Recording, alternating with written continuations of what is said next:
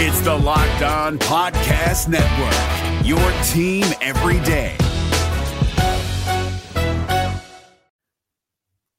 The Locked On MLB Fantasy Minute is presented by Prize Picks. Prize Picks is the most fun I've had playing daily fantasy baseball and winning up to 25 times my money. Download the app today and use the code Locked On MLB for a first deposit match up to $100. Exploring my skills on Prize Picks this season adds an extra layer of excitement to daily fantasy sports. With just a few taps, you can transform $10 into $1,000 if you've got the skills. Prize Picks is incredibly user friendly. I can make my selections and submit my entry in less than 60 seconds. As the host of Locked On Fantasy Baseball, here are some rock solid picks. Opt for Shohei Ohtani to have less than 38.5 home runs this season. Opt for Bobby Miller to have higher than 150.5 strikeouts this season. And for Bryce Harper to have higher than 97.5 ribbies this season. Download the app today and use the code Locked On MLB for first deposit match up to $100. Again, download the app today. Use the code Locked On MLB for first deposit match up to $100. Pick more, pick less. It's that easy.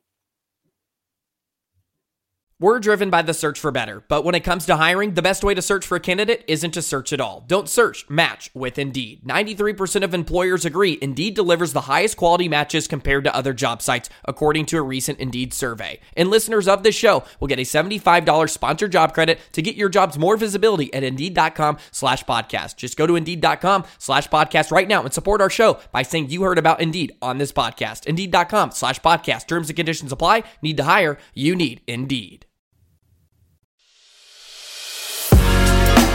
You are Locked On Reds, your daily Cincinnati Reds podcast, part of the Locked On Podcast Network, your team every day. The 2020 season did not quite go as planned for Reds fans as the playoffs ended abruptly in the wild card round. Now the Reds are left to pick up the pieces during the offseason and fix a lineup that was the worst in Major League Baseball how are they going to do it? What are they going to do? Rumors, transactions, news, all here on the Locked On Reds podcast. I'm your host, Jeff Carr. Let's go.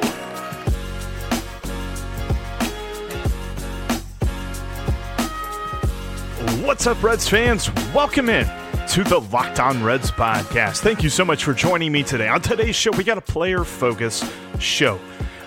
Except I'm not going to uh, reveal, although I, I kind of revealed who it was in the tease the last couple of episodes, but I'm going to give you some statistics and see if you can guess who this is here in just a moment. And then we're going to talk about what this player's future looks like with the Cincinnati Reds. But before we get into all of that, make sure that you are subscribed to the podcast. I put all this stuff in the description, but I just wanted to kind of bump it real quick.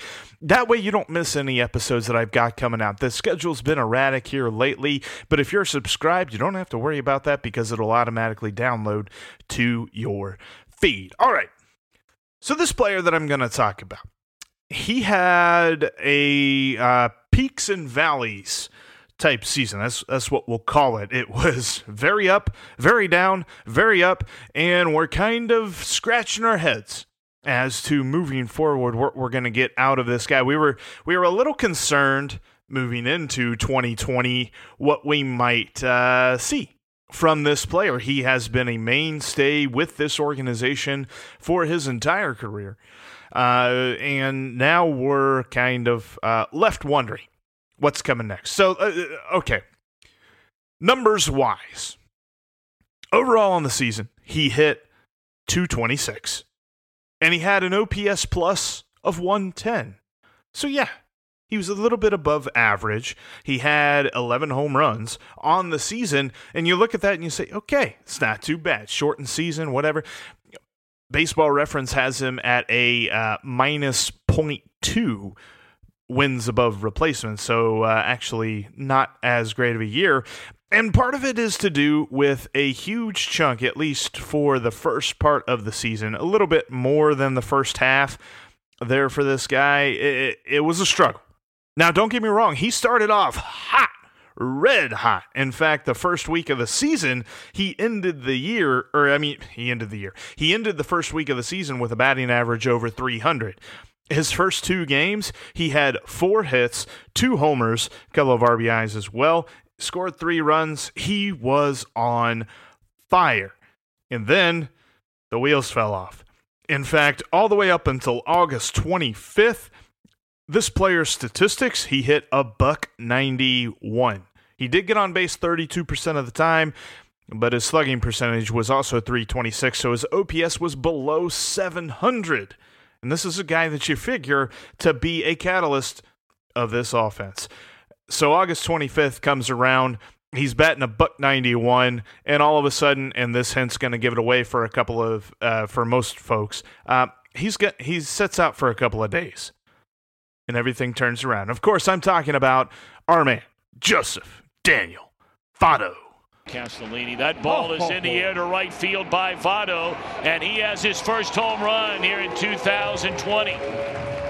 Votto, a couple of hits tonight, lined into a double play, and now launches one to right center field to make it a 4 1 Cincinnati lead. That's how opening day went for Joey Votto. Two hits, a homer. It looked like Joey was going to turn back the clock. And then, much like the rest of the Reds offense, he went and hit. He flirted with the Mendoza line for much of the season, and he sat on August 25th and then 26th, and he sat for a couple of days and then finally came back on August 29th. And when you look at his season from that point on, he was better. He was closer to the Joey Votto we know. His average was still 258, so a little bit lower than Votto esque.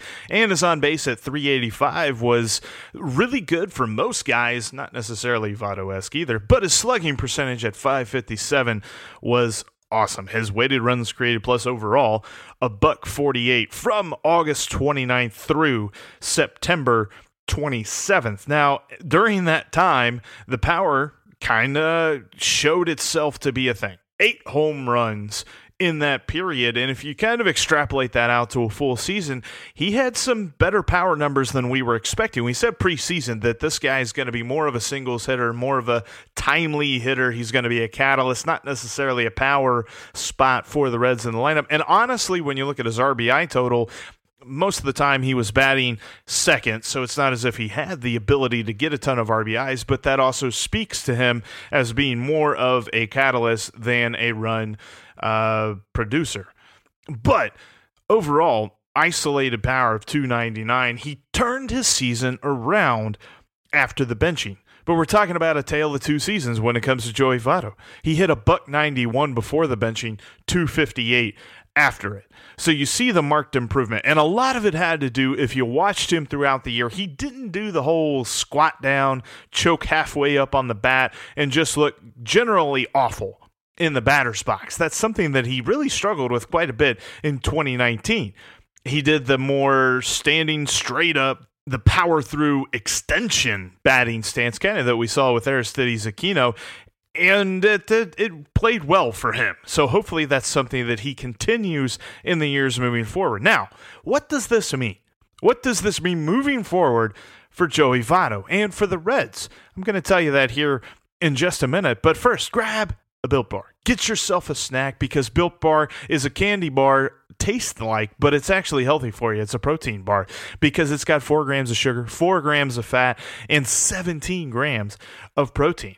My favorite's Cherry Barcia. It is absolutely phenomenal. You take a bite of it, you don't even know that you're eating something healthy. You get all of the great flavors of cherry and chocolate and you get all of the good nutrients that Built Bar puts in to their Built Bars. And they've got even other flavors like cookies and cream. They've got pumpkin chocolate chip cookie for a limited time if you want to go check that out. And if you want to go check that out, I got a deal for you. Enter the promo code locked on. You'll get 20% off your next order. Built Bar is amazingly nutritious and specifically delicious. So you should go grab yourself one right now. BuiltBar.com. Enter the promo code locked on, and they're a great company to work with as well. They'll send you a personalized thank you after your order and may even send you another coupon for your next one too. So check it out. BuiltBar.com, promo code locked on for 20% off your next order.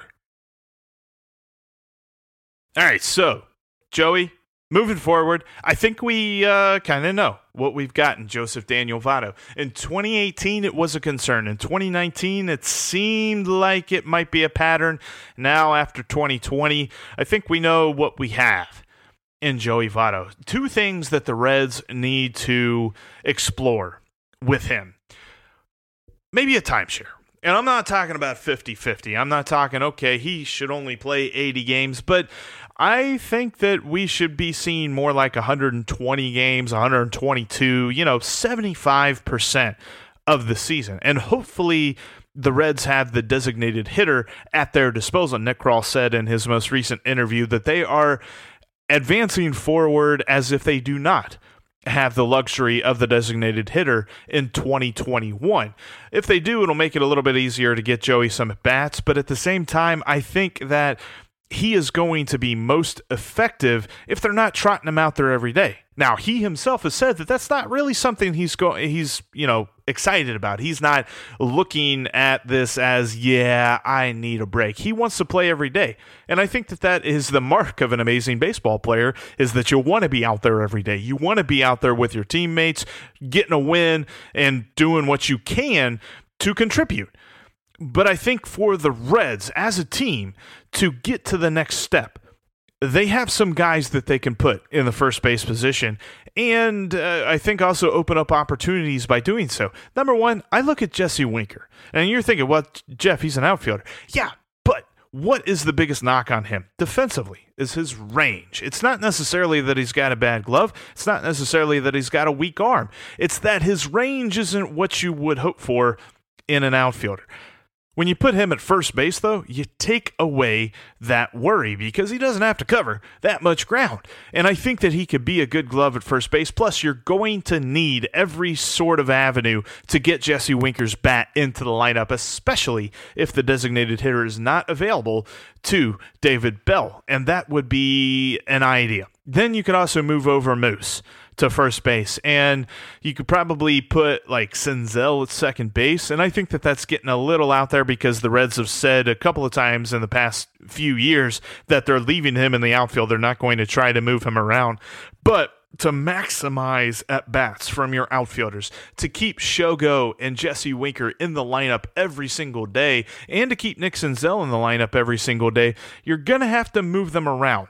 And I think that Nick Senzel, with his athleticism, so long as he's healthy, he could play just about anywhere on the field.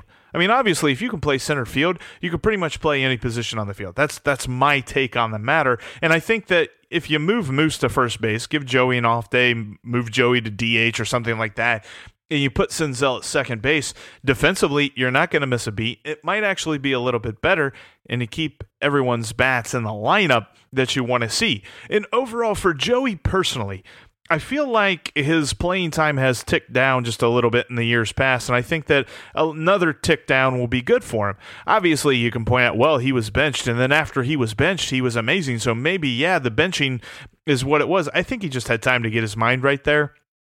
But if you create a situation where he doesn't have to play seven days a week, maybe he plays, uh, uh was that four days a week, five days a week, something like that. If if there's an off day in the week, he plays four days, and you can piggyback off that and give him multiple days off. He's at the point in his career where we all understood the large contract, the fact that he's the highest paid player on the Cincinnati Reds right now, and he's going to be for the next couple of years. You've got to figure out how to use that money wisely. Instead of just running him out there every day, rain or shine, no matter how good he's hitting, if he's striking out four times in a row or not, I think you've got to be a little bit more judicious with that. You can't just trot him out there and expect him to perform at the Joey Votto level every single day. Maybe if you cut it back to 120 games or you know 75% of whatever the season will look like in 2021, you increase the likelihood that you're going to get those Votto performances. And I think what we see moving forward is a guy who hits around 260 and he has a slugging percentage maybe around 480 and his on base is somewhere between 360 and 380 something like that.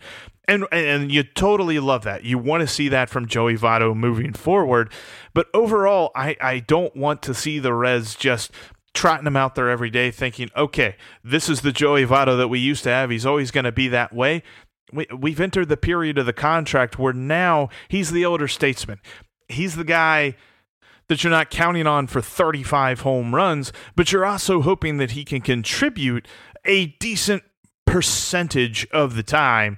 And I think that the best way to do that is to cut back on how much they ask him to perform. And you've got options on this roster to fill into first base. I mean, defensively, I played first base when I, when I played baseball. If I played first base, anybody can play first base because I mean, as far as range goes, I don't have much range at all. It's like I can bend over, you know. That, that that's about it. So, if I can play first base, everybody on this roster can be a first baseman. So, you have the ability to create a timeshare where it's not necessarily 50-50, that's not what I'm saying, but 75-25. Can you do 3 out of 4 games? I think so. And I think that that is the way that you move forward with Joseph Daniel Votto. Now, we're going to expand on the Joey Votto uh, theme tomorrow on Throwback Thursday. Going to look back at some of the awesome points in Joey Votto's career. You're not going to want to miss that.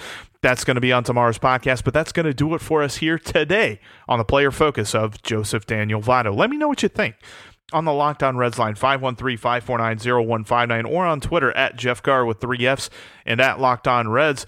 How do you perceive Joey Votto moving forward? Do you think he's every day? I've already got some responses of people being like, oh my gosh, he's done. Get rid of him.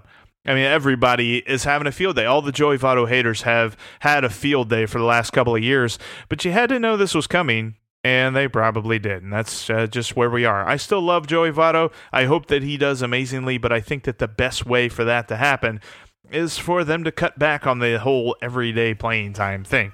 But that's going to do it for us here today. Now tell your smart device to play the Locked On Fantasy Baseball podcast, and I will talk to all of you tomorrow. Let's go, Reds. Hey.